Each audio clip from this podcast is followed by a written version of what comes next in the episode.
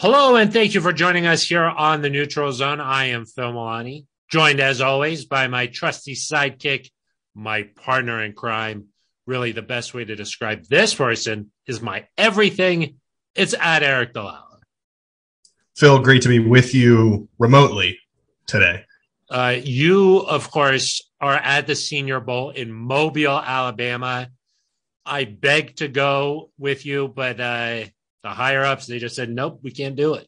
They said real R's only, and that was My a tough blow for your psyche. Yeah, Not only did I not get to go down there and like hang out with you and just like hit the town, but I also am missing out on uh, some big interviews, Aric. some big interviews. I'm currently Phil. If you're watching on YouTube, you can see I have a nice little uh, jaguar behind me on the wall. Is that a jaguar? I was wondering what that was. It's a jaguar, a relative of the northwestern wildcat. Uh, but That's a South Alabama jaguar, not to be confused with a Jacksonville jaguar.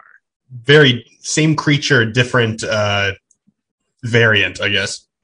Got it. Just like um, a virus or something. variant might not be the best word these Bad days. word.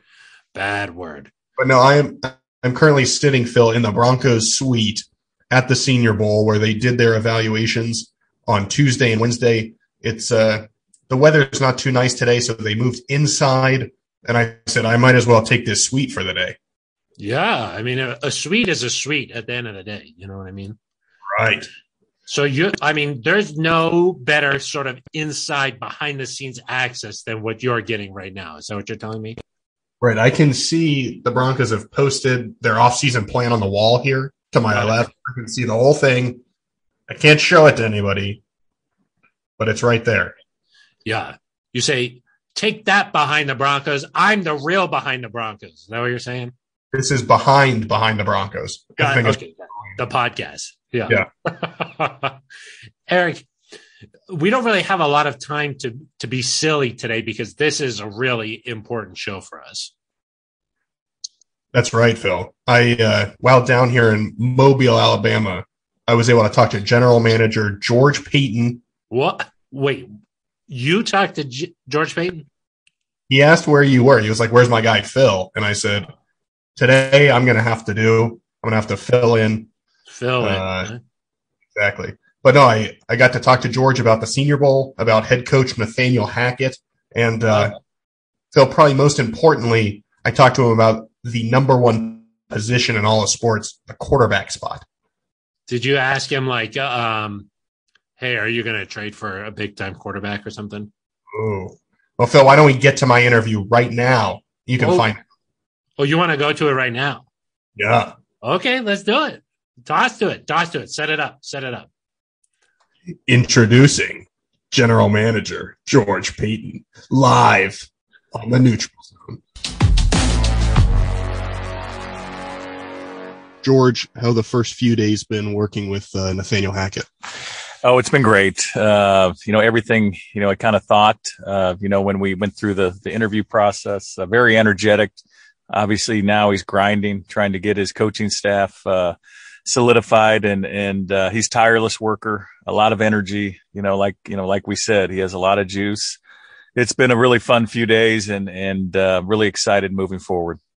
I'm sure you're still in the initial stages of the conversations about the roster, but how closely aligned do you feel your vision for this team is? Yeah, I think you know we we established that through the interview process. You know, the the, the basically the three interviews we we had together, and uh, I think we're we're definitely aligned in the roster and how we're going to run things throughout the building. He hasn't had a chance to dive into the roster. You know, right now he's focused on uh, the coaching staff, and uh, you know when I get back from the Senior Bowl, myself.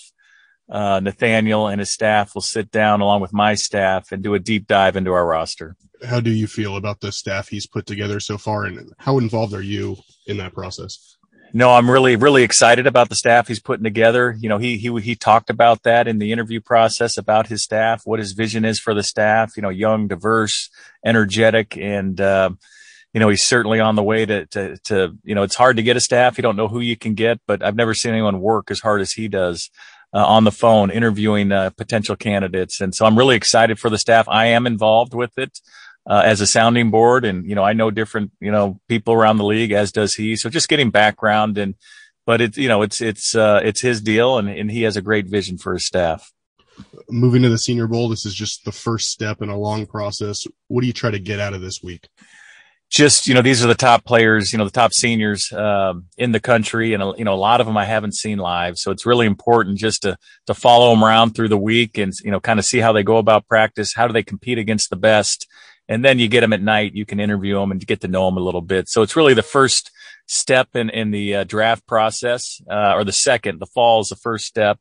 Uh, then we get the combine and then you know more interviews. And and so this is this is a great time just to be around the top players Quarterback's obviously going to be a big story for this team. A lot of the top young guys are here. Kenny Pickett, Sam Howell, Malik Willis, Desmond Ridder, Carson Strong. You saw some of these guys in person in the fall. Why is it important to see them in person and, and what have you seen from them so far this week? It's really important to see them in person at all positions, but especially quarterback. There's so much, you know, quarterbacks, you know, have to do during a game, during practice. Um, you know, how are they, uh, you know, when they're not on the field, you know, when they're on the bench, how are they amongst their teammates? Uh, how does the ball jump off their hand? How are they in competitive situations in two minute drills, no huddle? Um, so though it's really important during the fall to see them live. And then here, just again, competing against the best, you know, seeing, you know, Willis first Pickett and, and all the, all the other quarterbacks just back to back. I think there's six here. And so it's a really you can see two practices a day and just kind of you stack them up. Um, how do they throw it? How athletic are they? How do they handle an interception? How, you know, how do they handle adversity? And so it's just, you can't see all that on tape. So it's very beneficial. And then what do you try to gain from these guys in the meetings away from the field? Right. I mean, we have 20 minutes with these guys. So really, I just want to get to know them. You know, we're going to dig in later. You know, we'll have an hour Zoom. We'll, we'll see them at the combine. We'll see them at their pro days. The initial visit, this, you know, the, like this evening, we'll have uh, interviews is really, I just want to get to know them we'll have points of emphasis for each of these players, you know, things where we need to dig in and, uh, you know, whether it's character or learns or that type of thing. But, uh, this initial visit, I just want to get to know them as a person, you know, as people. How big of a role will Coach Hackett have in evaluating the quarterback position? And what sort of faith do you have in how he can develop a young player if you decide to go that route? Yeah, part of the appeal of Coach Hackett is his ability to develop younger players and and uh, and especially quarterbacks. So he's going to have a, a, big time role, as will the other coaches in our uh, our free agency process as well as our draft process. Are there certain things you have to weigh at the quarterback position in particular when you're deciding? You know, is it going to be a rookie? Is it going to be a veteran? Especially with the way this roster is, where it's already a very competitive group certainly, I mean, you, you weigh the free agency class, uh, com- compared to the, you know, the draft class. And that's what we're doing now. Um, you know, if we don't think the draft class is very good, we're probably going to try to go heavy in the free agency or, or the trade market.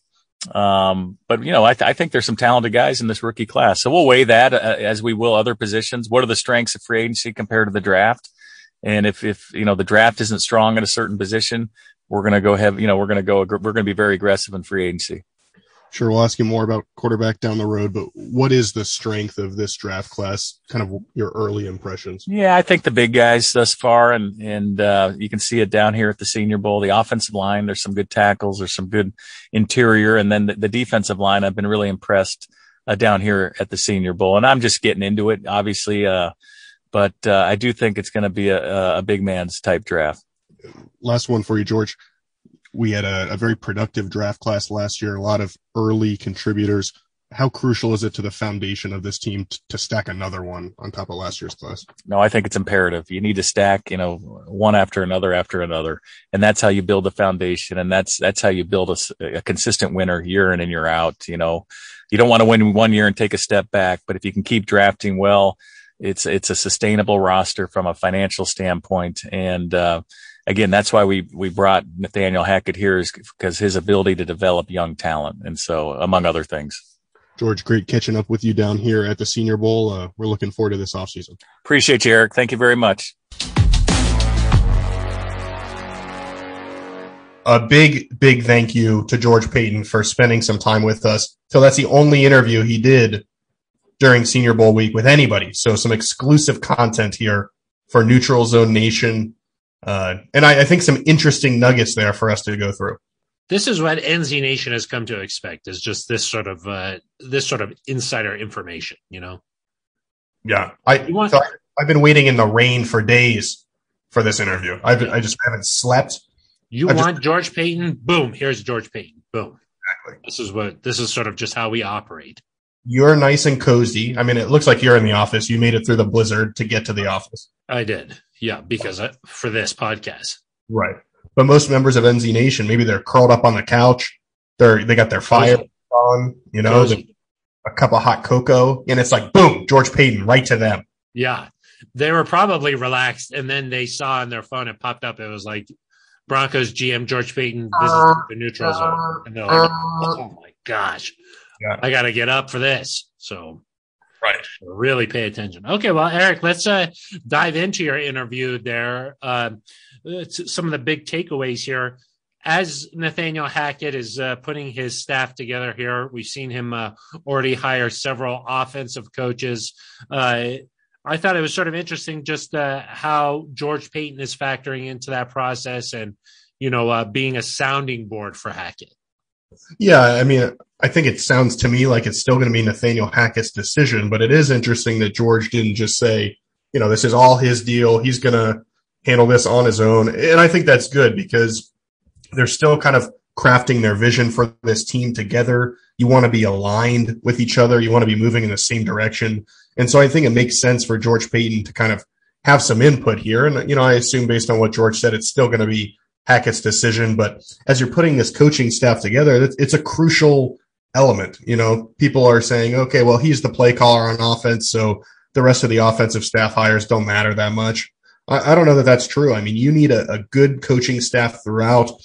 It's going to be critical to your to your ability to kind of improve this offense. And so, so we know how thorough George Paton is. We know what kind of football mind he has. I think it's a good thing that he's involved in this process.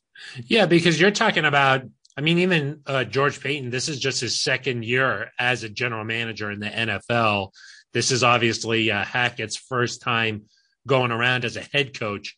The, you know, I, I feel like when you're trying to assemble your staff, so, some experience kind of goes along with that just because most of it is based off of the relationships you've built during your career. You know, hey, I, I worked with this guy in this place. I worked with this guy in this place.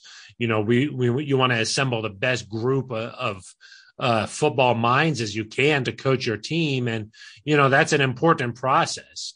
I mean, uh, you you just want the best the best minds around. Yeah, and I think that George Paton obviously has great insight on the coaches that are already in Denver. And so, you know, if Nathaniel Hackett says, "Hey, I want to consider having Zach Azzanni stay on this staff," and that's just kind of me picking a name and speculating there. But if he says, "Hey, I might want Azzanni to to be here," George Paton's worked with him for a year. He has great insight into how Azzanni is as a coach, how he works with players, that sort of thing that Nathaniel Hackett might not have. And so, the more you know, we hear George say a lot collaborative, you know, work together, uh, kind of have multiple people moving toward the same goal. This is a, a good example of that. And I, I don't want to twist it out of proportion and be like, oh, George Paton has control over. No, no, no, no, no. I don't think that that's it, but I do think it's a good sign. You know, uh, someone was saying the other day, one of the most important relationships you can have is between your GM and your head coach. This seems to be a good sign that they're working together early. Yeah, you want them to work together, but ultimately you want it to be Hackett's decision because it's his staff. You know what Yes. I mean? And I think that you want to be able to empower your head coach to say, this is your coaching staff. You do what you what you feel like is best here.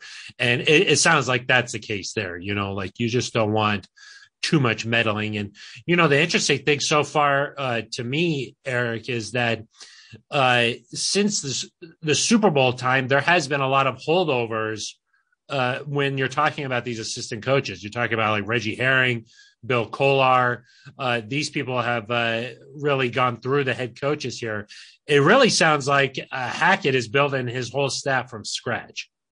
Yeah, I mean, there's obviously some names that we haven't heard yet, but like Mike Munchak, for example, the Broncos have hired an offensive line coach. It means Mike Munchak won't be back, and I know people are upset about that. Fans are upset about that. It makes sense. His system doesn't really isn't really compatible with what Uh, O line is different, is a different sort of beast where you need the uh, O line to align with your offensive philosophy. Right. And so, but, but you're right. Um, you know, uh, there are people who have been here for a long time, um, who have made it through several different coaching changes that may not be here next year. And it, it seems like based on the hires that have been reported, the hires that we've announced, um, that Nathaniel Hackett's really trying to build this young, energetic coaching staff. And, um, I'll, I'll be interested to see, and we can talk more about this later. I'll be interested to see kind of, is there some experience that he mixes in, but certainly so far with these hires, a lot of young guys. So yeah, that was uh, the my first takeaway from your interview with him, and then obviously uh, talking about the quarterback position. I mean, that's what everybody wants to to know about here, and what what direction the Broncos are going in. It does appear that George Paton is going to do his homework on all possible situations, whether that's starting right there at the Senior Bowl, looking at some of these younger guys, which uh, it sounds like nobody's really stuck out or shined uh, really brightly down there in Mobile. Obviously, the weather uh, doesn't help, uh, but uh, it does sound like George Paton is going to do his homework on all these young guys. Uh, and then he brought up free, I mean, you brought up free agency market, and then also he brought up the trade market there. Yeah, which of course is the kind of the the unspoken elephant in the room, if you will, around the Broncos these days. But yeah, I mean, starting with the rookie quarterbacks, we know that he'd already gone to see Sam Howell, uh, Kenny Pickett this fall. He went to see Malik Willis and Matt Corral. Matt Corral is kind of the only guy of this quarterback class that's not down here in Mobile because he's not a senior. Senior Bowl, Phil. Senior Bowl. You gotta you gotta graduate to be here. You gotta get that degree to be in, in Young Mobile. Uh, and then I think there's been reports that he went to see Carson Strong as well. So he's seen these guys in person. Um, as you mentioned in the interview, Phil, quarterback is the most important position to watch, you know, with your own eyes in person, not on the field, not on the film. Um, so, so that's all interesting. And I, I thought it was telling, Phil, that he said, you know, in the, the thought around this class is that it's, it's not good. You know, people are like, oh, quarterback class is just kind of bad this year. It's, there's nobody there. He said he saw some talent and based on what we know in the NFL, it's likely that one of these guys is going to end up being good. And so it's all about can you evaluate who that's going to be? Well, there are some years where there's hype and then none of the guys end up being like the the franchise types of players, you know. That, that, that happens though. Like the odds are that one of these guys is going to end up being a good player. I, I think that uh, one thing is true is that like two of them will probably go in the top 10 um, but but I do think that heading into this process, it's still early. It doesn't appear like there's a Joe Burrow, you know, where you're like, this guy's the guy, or uh, Trevor Lawrence or somebody like that, where you're like, this person is going to come in and immediately change a franchise. It doesn't seem like there's that type of a player in this year's draft. No, I, and I, I agree with that. And it raises the possibility that at nine, the Broncos could get the number one quarterback. You know, I mean, I assume that a quarterback's going to get taken before nine, but maybe the Broncos decide, hey, you know, Matt Corral's our guy, or Sam Howell's our guy, or Kenny Pickett's our guy, and they say we're going to move up to five and, and get him, or four and get him. Um, and if you fall in love with a guy, it doesn't really matter what everybody else thinks. You should go get him. So I, I do think it's interesting that and not that I expected them to rule this out, but it sounds like they're going to very thoroughly evaluate this class and decide, hey, is there an option here? But yeah, kind of the other thing, Phil, is he mentioned because my question was geared around this roster is so close to competing. Do you have to weigh that when you when you pick a quarterback? And he said, well, if the draft class is enough to snuff, we're going to approach it through free agency or a trade. Um, and listen, I you know I know the trade thing will get some attention. There's lots of guys you could trade for. It's not just kind of those two Aaron Rodgers and Russell Wilson that are out there. There's you know that's all that that's that's all that you that's care all about. I care about. But but there's a lot there's a lot of other guys that that could refer to. So of uh, course. But yeah, interesting to to know that he recognizes this is a good roster and they got to be ready to take advantage of it. And I think that that is the case, uh, no matter the what the position is. And he kind of uh, alluded to that that he wasn't just talking about quarterback, but you know, anytime you head into the offseason, your goal is to make the football team better all around. And if you you just weigh the draft class versus the free agency class and just say, all right, free agency is really heavy in this position. Maybe we could get a guy here. The draft is heavy in this position. Maybe we can get a guy here. And you just got to weigh those two options, you know. And uh, quarterback, I think, probably falls into that category. But like you mentioned, this team has a lot of young talent on the offensive side of the ball that is heading toward the end of their rookie contract, or like a guy like Courtland Sutton, Tim Patrick just got new deals where I think that this offense is ready to sort of take off a little bit. And you you wonder, okay, if we insert a young guy at quarterback here, unless he is like a Joe Burrow, where you're talking about his second season, they're contending here. Uh, it doesn't sound like maybe there's that guy, but unless there's that that boom like that, then you're talking about a little bit more of a project. Right. Yeah. And listen, a lot of these teams, you do have to take a year and just kind of bite the bullet and and deal with the that learning curve, and then you get to reap the reward a little bit later. But yeah, you have, you have to find that guy first. And I will say, Phil, I, I talked to George off the podcast for some other content that'll be coming what? soon on. I know. Sorry. Wow. Sorry. Uh-huh. Yeah. Keep going. DenverBroncos.com. And, and one of the things I asked him was about Courtland Sutton and Tim Patrick and Noah Fant and all these guys that you know, maybe didn't have the production that they expected. And he said that, you know, they've got to be better, but Nathaniel Hackett, other people they interviewed, they're all thrilled about this young talent and think that there's a way to get them involved, to take advantage of them. And he mentioned that part of that starts with getting better quarterback play. And I'm sure that uh, that was all part of the interview process. I mean, he, uh, George even mentioned that just like them talking about this team, you know, you've got to be, if you're Hackett, excited to get to play with these toys. You know what I mean? Like uh, uh, the chest is full. You just need to be able to find that quarterback, I think. And so unlock it, you know. What's that? You need the treasure map. Exactly. Yeah. Like you're like Nicolas Cage and you're like Yeah. The Declaration of Independence. You're like, I need some lemon juice and a and a hair dryer. MacGruber. yeah. Yeah. Figure it out. Um, so I thought that was interesting. And then, huh? MacGyver, not MacGruber. That's MacGruber was a spoof movie, I think. yeah, that's what I. That's what I know.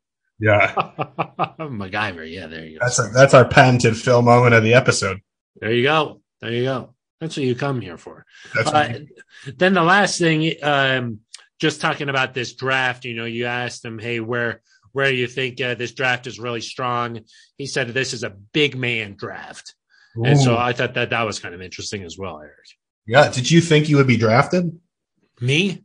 Yeah. You're kind of a big, you're like, I'm a tall guy. Tall guy. Not maybe, not big guy, but tall guy, maybe. Yeah. Maybe if I put on like 50 pounds. Yeah. Get out there. Muscle, just pure muscle. Yeah. With with your back, do you think you could like get down into a lineman stance and then be able to stand up again, or do you think you'd probably just be stuck down there? Well, like much like my guy Michael Porter Jr. Mm. It's just fixable. You know, just fix it.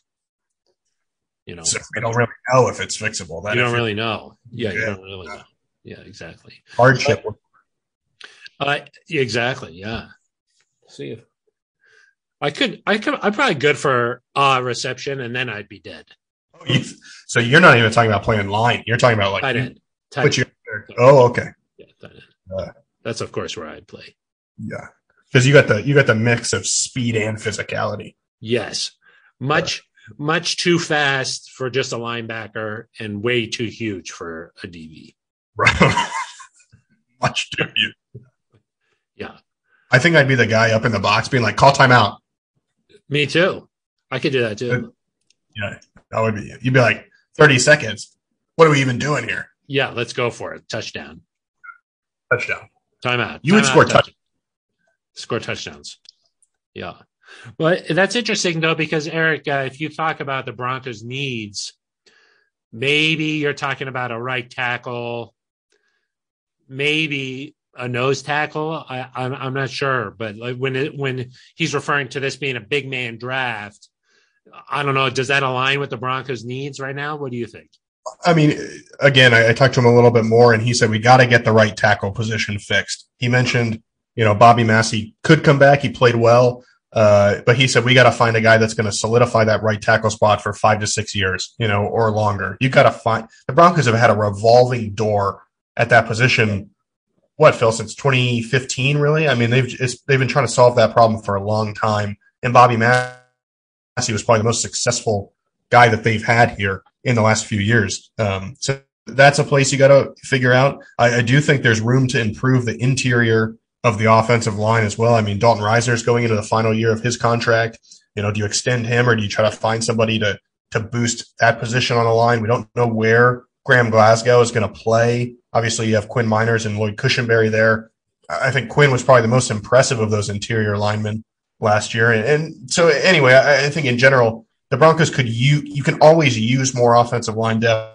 I think the Broncos are still trying to figure that out. So, um, the the other part of that is like if they do end up investing in a, a quarterback, whether through whichever method they want to go through, you will got to protect that guy. You know, so you you got to make sure that they're available to play. So, and there's you know it seems like there's enough of these guys. You know, you talk about like a pass rusher, for example.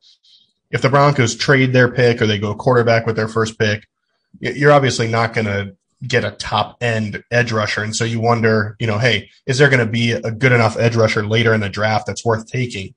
The offensive linemen in this class, there, there certainly are. Like you could get a tackle, I think, on day two and still be really happy with that guy.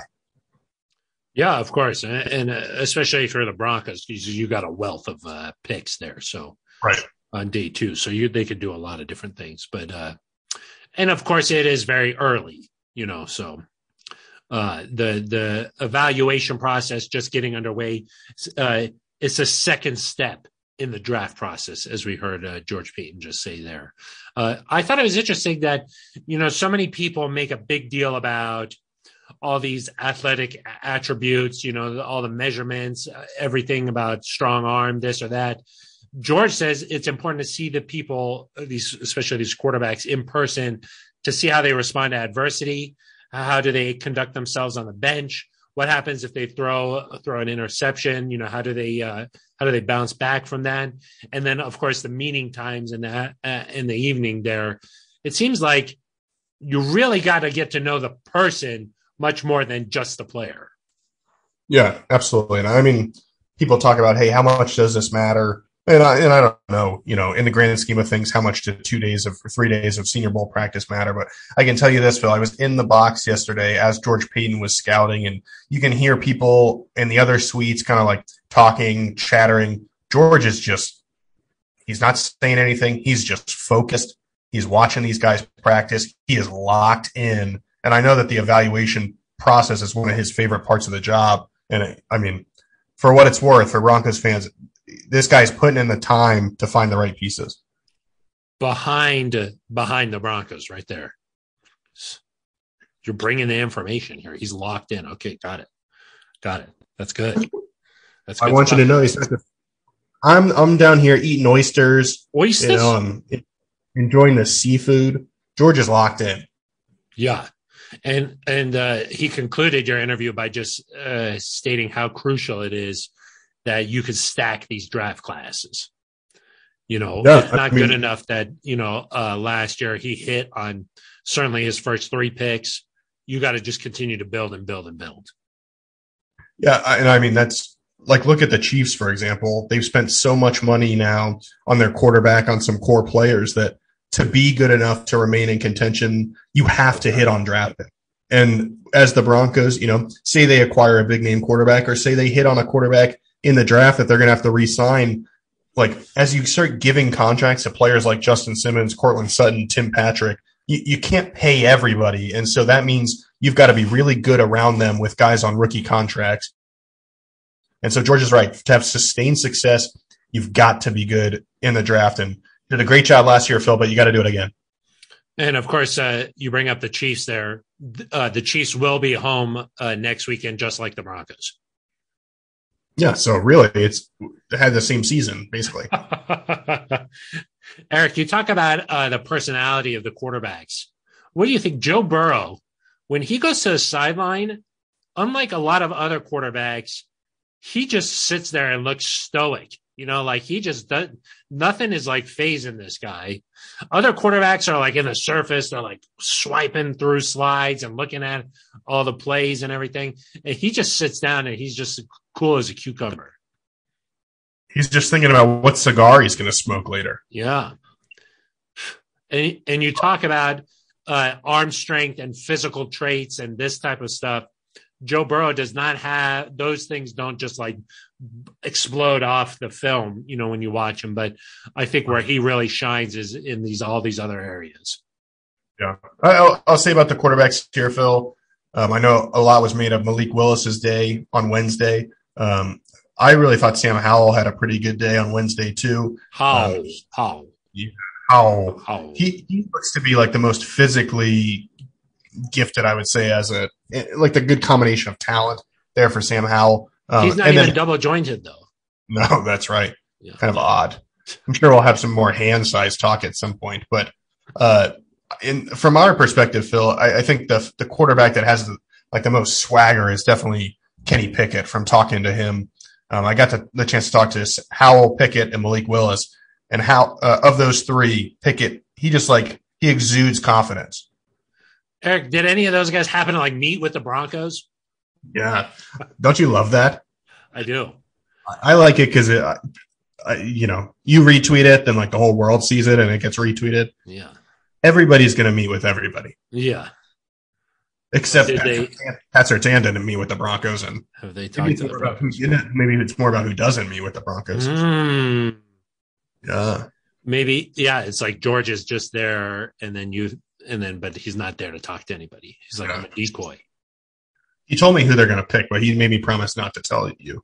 I'll oh, tell right. you. I'll tell you off camera, but I can't tell anybody else. Got it. So he just told you already. Yeah, he was like, I know already. Yeah. Yeah. They got a plan. Pretty good. plan. Yeah. Yeah. All right, Aric. Well, good stuff there with that interview. Uh, I think that that was uh, an we exclusive. An exclusive. Yeah. Did, gosh, did he even say anything about me or not really? It's like, it's like your hair is almost as good as Phil's. He would never say that. He would never say that. Equally as good. Equally. The rain, I'll say, down here has not been good for the hair. I've had to wear a, a hat for two days, which, as you know, I don't like to do because you don't like to cover up your best, you know? Exactly. Yeah. Did you have to wear a coat? Because the quarter zip. Yeah, yeah. No, I've got this quarter zip. I've just brought several different quarter zips down to Mobile. I've rain, rain quarter zip, huh? Yeah, exactly. It's a new.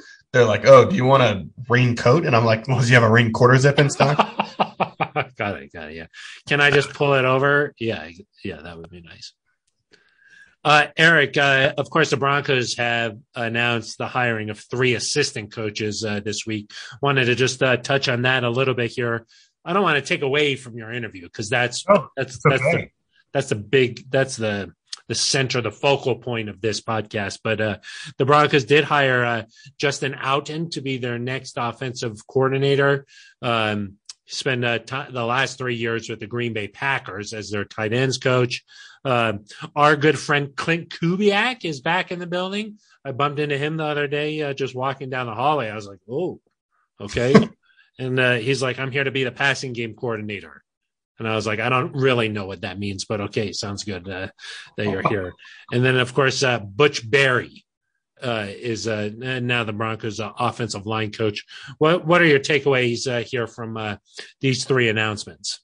Yeah, I mean, obviously, uh, Barry and Outten have familiarity with Nathaniel Hackett. He knows them. He's worked with them, so that gives him kind of a you know you, you know what you're getting into. He, they know the system. They know how to teach it. He knows how he works with those guys. I, th- I think that's all important, especially on the offensive side of the football. You know, I, I think you want to be one voice. You want to be communicating things clearly.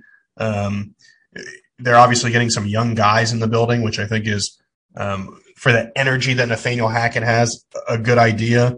Um, and then Klint Kubiak, of course, you know, he spent some time in Denver. I think to and then to be an offensive coordinator, call plays, he's going to come in with a different perspective, same system pretty much, but he can offer, you know, his expertise. And it's a pretty big get, I would say, to get an offensive coordinator that, you know, the, the Vikings weren't spectacular in the passing game, but they were 11th, 12th. Yeah, uh, last, not bad. A very solid performance. Um, and so to have a former play caller on the staff, I, I think is a big get, especially given that there's some youth at other positions. Outten was a high school coach just a few years ago. Um, and Butch Barry has some NFL experience, but obviously he's an ascending coach as well. So I, I think the addition of Klint Kubiak is is really important. Um, and you know, there, there's some reports getting out there about Ejiro Evero, the the Rams passing game coordinator. He's our defensive passing game coordinator, so he kind of does the opposite of Klint Kubiak. But yeah, every, what, can you explain to me what a passing game coordinator is? Just yeah, explain think, it to me, and, and, explain it to me like I'm a like I'm in third grade or something. Like you're five. Um, yeah. So the the passing game, you kind of coordinate it. You kind of uh-huh. passing, just passing. Like if they went to Klint and they're like, "Do you think we should run the ball here, or what do you think we should?" And oh. he's like, "No, just pass." Yeah. And it's interesting, you know, like play action pass. Is that run game coordinator? Is that passing game coordinator? Is there a play action pass coordinator? I think that the tight ends coach would be involved in that one too. Yeah, that could be important. Yeah, because they block and catch. So like you that's when you get in there. You're like, guys, I got some ideas. I've yeah, I'm the tight ends coordinator. It is, you know, it, it is interesting. I think a passing game coordinator slash QB's coach. He's a guy that can probably float around to the wide receivers. I believe he is a former. I believe Klint Kubiak is a former college wide receiver. I know Klein Kubiak was a, a wide receiver. Klint, Klint, Klint Kubiak, too, huh? I think so. Okay. Ben Swanson. Yeah, Ben. Ben, are you listening? Uh, I will say, speaking of Ben Swanson, I mentioned uh, maybe we should do the out and route. Yeah, route. and then he said, no, no, no, no. Let's do a segment called out and up. Out and mm-hmm. up, out and up. Yeah, uh, it appears he played. He played safety. Sorry for the. Thank you, Klein Kubiak, wide receiver, Rice Owls. Yeah, Klint went to Colorado State and played. Klint. Klint. Yeah. Too many Kubiaks to keep track of. And then, of course, our friend Gary, he does it all. He played Q. Yes, he did. Yes, he did. Yep. Gary. No, I, I think that the familiarity doesn't bother me on the offensive side. Obviously, you want to see how do you how do you feel the familiarity. No, that's a good thing to have familiarity. But I mean, in terms of like hiring people that you know, I I oh. think that that's good. Um, you want to see how, how he fills out the rest of the staff, wide receiver, running back, tight ends. I believe those are the three positions still left open. Maybe you name a run game coordinator since you have a pass game coordinator. Um, yeah. But then I think defensively, that's where, you know, maybe there's a chance for some more perspectives. We'll have to see kind of where that goes. But I asked him, Phil, because he didn't talk much about it in his press conference about his defensive philosophy. And he said, Nathaniel Hackett, that is, said, Hey, I, I, like things that challenge me as an offensive coordinator, which is a front that moves before the snaps. You're not really sure where they're going to be. And then a secondary that disguises the coverage. So, of course, um, I'll be interested to see. I, he, you know, he's mentioned Christian Parker as a guy that could stay on. They spent some time in Green Bay. So, another young guy. How this staff develops. Um, but I, I think the framework is in a good spot. Yeah. Well, let me ask you about this uh, just because Nathaniel Hackett is an offensive minded head coach. How much of a role or how important is it to have? Um, I guess what how, how involved do you think that uh, Justin Outten will be as an offensive coordinator? Like, uh, certainly, it's not going to be like what Pat Shurmur was doing. Right. No, I, I mean, I think he needs to have a good amount of responsibility though, because I think Hackett's learned from Matt LaFleur you know, how do you manage the entire team? And so there's going to be times when, you know, Outten has to run an offensive meeting because Hackett's, you know, visiting with the defense or he's taking care of something else. Or there's going to be times, you know, when Klint Kubiak needs to talk specifically with the quarterbacks. I mean, obviously Hackett is going to spend a great deal of time with the quarterbacks, with the offense, but he's got to oversee the entire team. And so I, I wouldn't necessarily sell it, sell Outten short, sell Kubiak short. I mean, yeah. these are guys that are going to also probably have – specific roles. Like he might put Outten in charge of, hey, I'm going to relay plays to you, or he might say, hey, you're in charge of the red zone now, or hey, I want you to focus on gold, gold zone. Gold zone, yeah. Or I want to, fo- I want you to focus on two minute offense and really get us strong there. I mean, if it, if there's one thing it seems like they did in Green Bay, it's that Matt LaFleur really split up responsibilities and said, "Hey, I want you to be an expert in this field." And I think that it would make a lot of sense for Nathaniel Hackett to do the same thing. I mean, even Luke Getsy, the quarterback coach in Green Bay, had like his specific responsibilities that he worked on, and so you know, it's obviously less of a big deal than the defensive coordinator because the defensive coordinator is going to call these plays and is going to be in charge of that unit. But it's it's still important who you have in that spot. Yeah, most definitely. I mean, I think that uh, uh, you want to have like uh, the same vision, but then also be able to uh, um, delegate some of these some of these tasks. You know, and uh, yeah. Nathaniel Hackett, first time head coach, these are things he's going to have to you know sort of uh, go through in, in, terms of just how he wants to run the team and everything. So uh, it'll be a learning process for sure. I think the, the, the last thing I'll say about the coaching staff is that it'll be interesting to see what they do from an experience perspective because a lot of these young coaches, you know, typically when a young coach comes in, you hire a veteran defensive coordinator, a veteran offensive coordinator, and you you kind of defer to them and you you use their coaching experience. So far, the Broncos haven't done that, and so I'll be watching to see, you know, do they find a spot where they keep a veteran coach or they bring in someone with a lot of experience you know, is there an assistant to the head coach that Nathaniel Hackett brings in that has, that has done this before? Um, those are things I'll be watching. And if they don't do that, then I'll be really interested when we talk to Coach Hackett next. Why did you decide to not go in that direction? Most, I mean, that is, I think that is crucial. Just somebody, uh, there's two sides of it, right? Like you could just say, look, I want all my staff to be young and energetic and uh, bring this enthusiasm. And uh, also, that sort of like uh, helps solidify me as the head man and as a top guy. You know, I think uh, that's one approach. And then the other approach is like what you mentioned there is just having a couple of guys that have been in their roles for a very long time. It does not sound like he's going in that direction, Hackett. It does seem like he wants I mean, all these guys are going to be in new positions. It seems like. Yeah, and listen, we'll we'll see how it turns out. We don't know yet, kind of what the final coaching staff will look like. Does he have a plan to have somebody in place?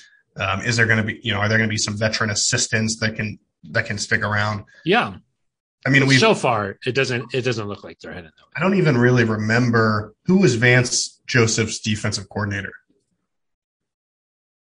I don't even really uh, remember. Uh, Bill Musgrave was his offensive coordinator, and then who was? uh Well, this is kind of what you get back. I mean, you just think of Vance as the defensive guy, you know. So, um oh, uh Joe Woods. Joe Woods, okay, yeah. Well, and Bill Musgrave wasn't his first. Mike McCoy, of course, was his first offensive coordinator who had yeah. previous head coaching experience, and that didn't work because there was a clash, you know, of what should we do? Yeah obviously Mike had been a former head coach, and so yep. I'm sure that working relationship didn't turn out great. Um, yep. So that there, you know, there's evidence of both sides where you know it works to have someone else in, in place, and then there's yep. situations where it doesn't work, and so we'll just have to kind of see. But I am interested to hear if they don't go with any veteran coaches, why is that the plan, and yep. why did that like the right move? You just want good coaches, no matter when you know how old they are. You want good coaches you, good coaches that align with uh, your vision. You know, that kind of gets back to the Munchak thing. Like Munchak is obviously a really good offensive line coach. Yes. Just not in the same system there. So, right. Uh, Butch Barry, is there a better name for an offensive line coach or no? Butch, Butch it seems like to be the name. Right. No, that's, that's great. And I was a little disappointed to learn, you know, he, he, he is bald, which I think is good for like an offensive line coach you kind of expect someone Butch Barry to be like just jacked out of their mind. So I'm interested to see like how are the biceps. Got it. Oh, what what kind of haircut would you want for a Butch for someone just named Butch Barry? What like a crew cut or like a or the ball. Kubiak. The Kubiak. Even that might be a little too yeah. That's pretty probably like no longer than the Kubiak. Yeah. Kubiak training camp edition. Like if you if your name was Butch, I would the hair doesn't really fit. Uh, no, I could not be. I don't think that I fit that. Uh, no, I don't think I could coach O line. I don't think. I. No, they would scare you. They would scare me. Yeah, especially uh, the bill at the end of dinner. That's probably more scary. Yeah, you know that's the scariest part. wine on there. You put some wine on there. Uh, you put some steaks. You forget the receipt. Yeah. End up in a world of hurt. You got to remember the receipt always. You know You cannot forget the receipt in that the situation. receipts. I think they say. Save the receipt. Yeah. Yeah. I heard there's like a system where you can expense things, you know? That's Interesting. that's how don't know how to do that it. fits with the metaphor. You kind of, yeah. Uh, anything else you want to talk about with these coaching hires here? No, I, I mean I think that it's uh, this has been a nice episode. Got to hear from George Paton one on one. Yeah. How about uh, George Paton is uh, number two in command getting a little boost? Yeah, Darren Mougey, Yeah, he's down there with you there in Mobile, right? Assistant general manager. I, you know, the thing, one of the things I like about George, he empowers the people around him. You know, That Darren uh, reportedly getting some interest from other teams.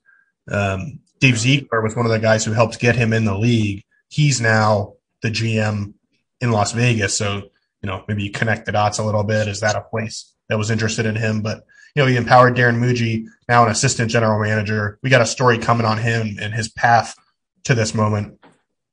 It's nice for some of these people behind the scenes, Phil, to get some Yeah. recognition. A Darren Mougey, a Kelly Kleine, you know, these, these people are key to the operation. Of course, our good friend Champ Kelly uh, heading over to uh, uh, lo- the Las Vegas Raiders. That one hurt. I'll just say that one hurt. Yeah. Well, and So that to see right- the Raiders.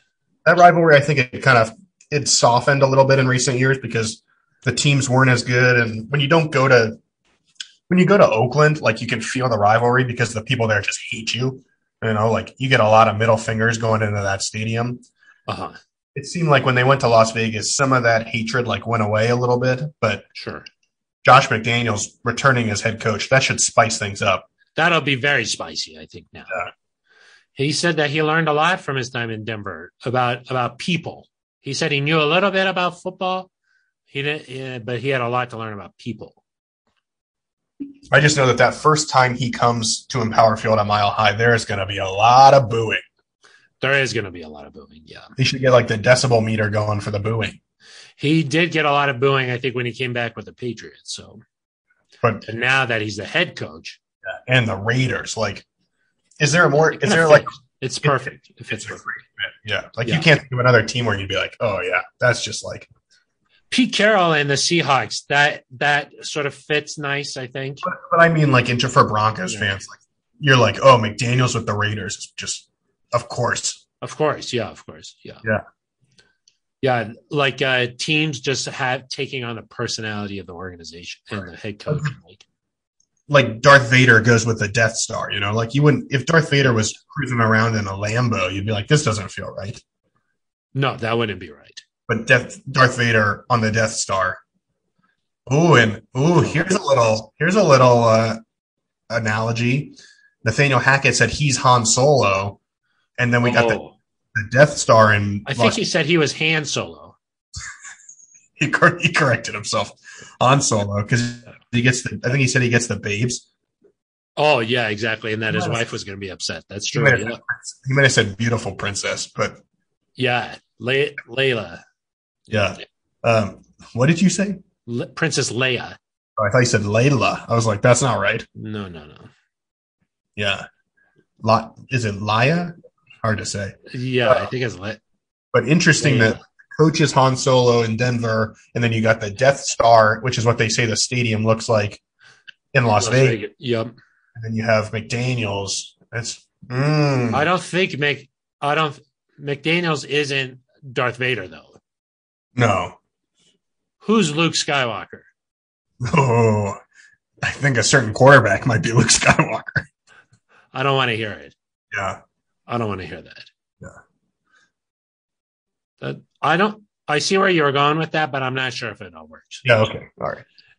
Let's workshop that on our own time. Would you be Chewbacca? no, I don't think so. No. I don't know what I'd be. Watson would be C3PO. He'd be like, no, no, don't do that. Yeah, yeah. Always just worried about everything. Uh, oh, no. Yeah, yeah, yeah. Yeah.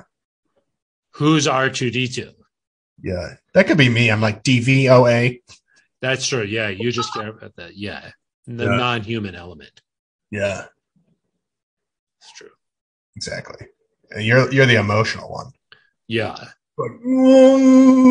I don't think that I'm Chewbacca. that's a good try, though. I don't know who I would be. That's a good question. I you don't like Chewbacca? That means I mean- you that means you could be best friends with Han. no, I don't think. I don't know. I'll have to think about that. Yeah. Millennium Falcon. Who's a Yoda? Who's Yoda? Ooh. Yeah. I don't know. That's a good question. We'll think about this more. Yeah, we gotta think about it more. Can let us know. That's true. Let us send in your thoughts, please. NZ Nation. Aric, if somebody wanted to send in some thoughts, how would they do that? Yeah, well, you could send an email, or really the best way is probably to leave an email That's what I was gonna say. Yeah. at neutralzoneshow at gmail.com. You could leave a voicemail, 707 neutral. You don't have to talk to anybody. It's just a beep, and then you just say whatever you want. Yep. You could tweet at us at Aric DiLalla with an A, at Phil Milani with a PH. The PH. It was a big week for Phil's. I'll say that. yeah. Groundhog's Day is Yeah. And there's- a big deal for the Phil community. I don't know if people have seen. Well, didn't didn't the groundhog die? What? Somewhere a groundhog died, and they didn't have time to find a replacement, so they just postponed it.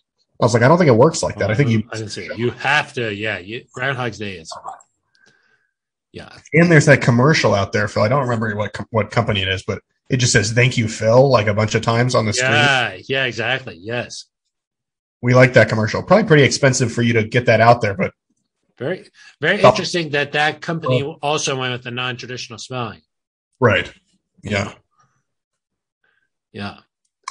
The Yeah. Oregon Zoo came out with a fill that was a uh, and an FIL, so that's the traditional. A groundhog named Phil, FIL. That's that's kind of the normal way to spell it. Exactly. That's what I was going to say. But no, uh, if NZ Nation has thoughts on our interview with George Paton, uh, Yeah. anything that he said, maybe you're interested about the quarterback position. Maybe, maybe you're interested. Maybe it was too much Aric. Yeah, maybe they're like dial down the Aric, more Dial Phil. down, the, dial down the Aric. I think is definitely some of the feedback. The early feedback, like we sent it out for polling, and uh, the early feedback is, is Not enough Phil. The notes. We got some- Weirdly, all the they were all coming from like a Bronco email address from inside, like the back corner of the digital media office. I wonder where that. Wonder who Uh. That's where they targeted the IP address, huh? That's where they got that from. Got it. I will say, Aric, guess what happened to me this morning? What happened? I was scrolling through Twitter and it said I had a new follow, and it was it was me. It was it said Phil Milani followed me. It, Yeah. it was a fake account. I had to report it to Twitter. Then you woke up. No, I'm telling you, it was a fake account. I had to report it to Twitter. It was Wow. just like how you know how everybody retweets the fake uh, rap rap sheet. Yeah, It was just like that. Except, why would somebody do that for a we're gonna break news for the first time. what if it was just a way better follow? Yeah, yeah. Spider Man, Jerry Jeudy things, but yeah. I don't think there's any way to tell that your account is not a parody account. I got a blue check. That's the Oh, way, you yeah. This the, this was like the Mike Klis account. No, Oh. no blue check. They're going after you, huh? Yeah, yeah. I'm gonna have to give that guy a follow. Or is it gone already? I, I don't think so. I'll send you the link to it. Okay. It, it was at Milani Phil. I don't want to give any pub, but Sneaky. uh, uh, it, I did report it, so maybe. You're listening right now. Huh? Listen, you son of a. Yeah, exactly. I had to Ooh. take it down. I just looked that account up. It's now a um, okay, odd Oh picture of a child. I don't like that. Okay, no, maybe it, the person already changed it. It was probably some should be sort of gone. bot. It was not good. I had to report it. should we go to our favorite portion of the show? Shout outs. Let's do it. Let's do it, Aric. I know that Liz Manis Geralds was disappointed that she listened to an entire episode last week with no shout out. Yeah. So we'll That's shout out to her. Shout out to Liz. I- Yes. Yeah. I've got. A, I'd like to shout out George Paton for spending some time with us. Uh, Darren Right on, Homer. Mougey, You are such Kelly a Tom, yeah. They- Yeah, they've welcomed us in here down at the Reese's Senior Bowl. Not a sponsor. That's for uh, the behind the behind the Broncos. Exactly. So I shout out to them. And then Phil, part of the the allure of the Senior Bowl is you get to see some cool people down here. Really cool, Yeah. cool. Cool. Um, like I, I walked by Dan Marino this morning, who's Are you one of, serious? one of the baddest uh, guys to ever play the position. Dan Marino is there? Yeah, Really? yeah. But Phil, a shout out to our friend and hopefully eventual real friend of the podcast, Ed Orgeron. He was sitting at a rest at the uh, uh, restaurant at a table near me, and just to hear that voice in person, I mean, it, it'll just stay with me for Kind the of grunty a little bit, huh? yeah. I mean, I just I loved it. So What do you think he was doing down there? that was the highlight of my week. He was, oh my gosh, he can do whatever he wants. He's a national title winner. That's true, but not in Alabama and Louisiana. He's in the That's right. But we're, I mean, Mobile's pretty close to New Orleans, to you know that area, Baton Rouge. Baton Rouge. Yeah. So he was Yeah. down here. Nick Saban was down here this week. I didn't see him, but he, uh, I guess he did a little show with that impersonator of his, Joey something. Oh, oh, nice. Yeah, that's the same guy who does uh, um, Chris Collinsworth, right? I think so. Yeah. Yeah, that guy. guy's fantastic. I don't know his Twitter account, but he's a good follow. You got to laugh a little at yourself. I think it's important to do that every once in a while. He said Saban saw him at the end and just goes, "All right." yeah, that's nice. That's nice. Uh, Aric, I was going to give a shout out to the Bowlen family real quickly. I think just Yeah, because that's uh, it was announced uh, this week that the Broncos are now going to be up for sale, and uh, you know Pat Bowlen bought this team in 1984, and it's been in his family for a long time now, and so that must have been an emotional, you know, moment there to just uh, think that hey, this team is not going to be owned, it's not going to be in the family anymore. Um, and, and uh, that that must have been difficult. So Yeah, I mean, I think it's worth acknowledging that as we talk about who the new owner is going to be, all that sort of stuff. These are real people being affected. You know, this is yeah, part of their identity, um, and and not just that. You know, it's a it's a reminder of their dad, and so yeah, uh, like you said, just probably a, a very tough day, and they released a very classy statement and yes. handled handled the end of this really well. So, um, yeah, shout out to them, and of course, I think the Bowlens will always be, you know, a, a part of the community and, and the impact that they've made, whether it's through the Boys and Girls Club or other charitable efforts, that's not going to go away. So, Uh, and obviously, Pat Bowlen is a Hall of Fame owner, and you just hope that uh, whoever owns the team next is uh, going to be as dedicated to winning and investing in the community uh, uh, as Mr. B was. So. Uh, I think that if you're talking about uh, what kind of an owner do you want to own in your favorite team, I think Mr. B was that. That that's the kind of person you want to own your team. So, um, yeah. So shout out to them. Yeah, that that was probably a good investment, though, huh? I think so. You know. I think that worked out okay. Yeah, 1984 to now, that's that's pretty good return. I think uh, Yeah. you don't. I mean, it makes you wonder. Like, say this team is sold for there's like what a report out there for like maybe like four billion. Yeah. What what is it going to be like 30 years from now? You know, I you don't know. just think about the growth of the NFL and everything. It's just like, man, the Moon franchise will probably be on the, will be launching around then. You know, they'll be going to the moon every week to play. yeah. Like when the schedule comes out, it'll be like, we got a good game on Mars. Yeah. We'll be like, oh, we got to, we'll probably have to leave on Friday just to like get acclimated to the lack of gravity. Exactly. Yeah. That's even if there's still games on this planet, you know? Oh, that's true. Yeah. Yeah.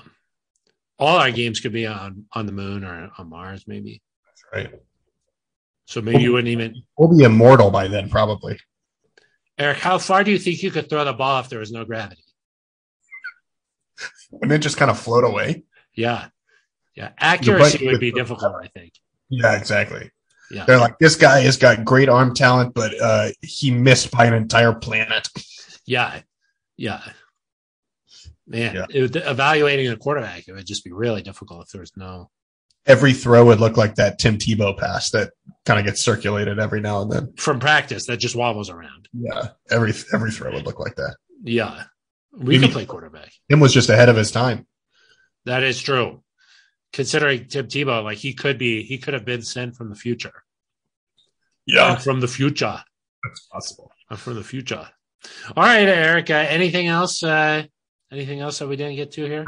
I think that was nice. That was a nice little episode, huh? Yeah, we'll be reunited next week, probably, maybe.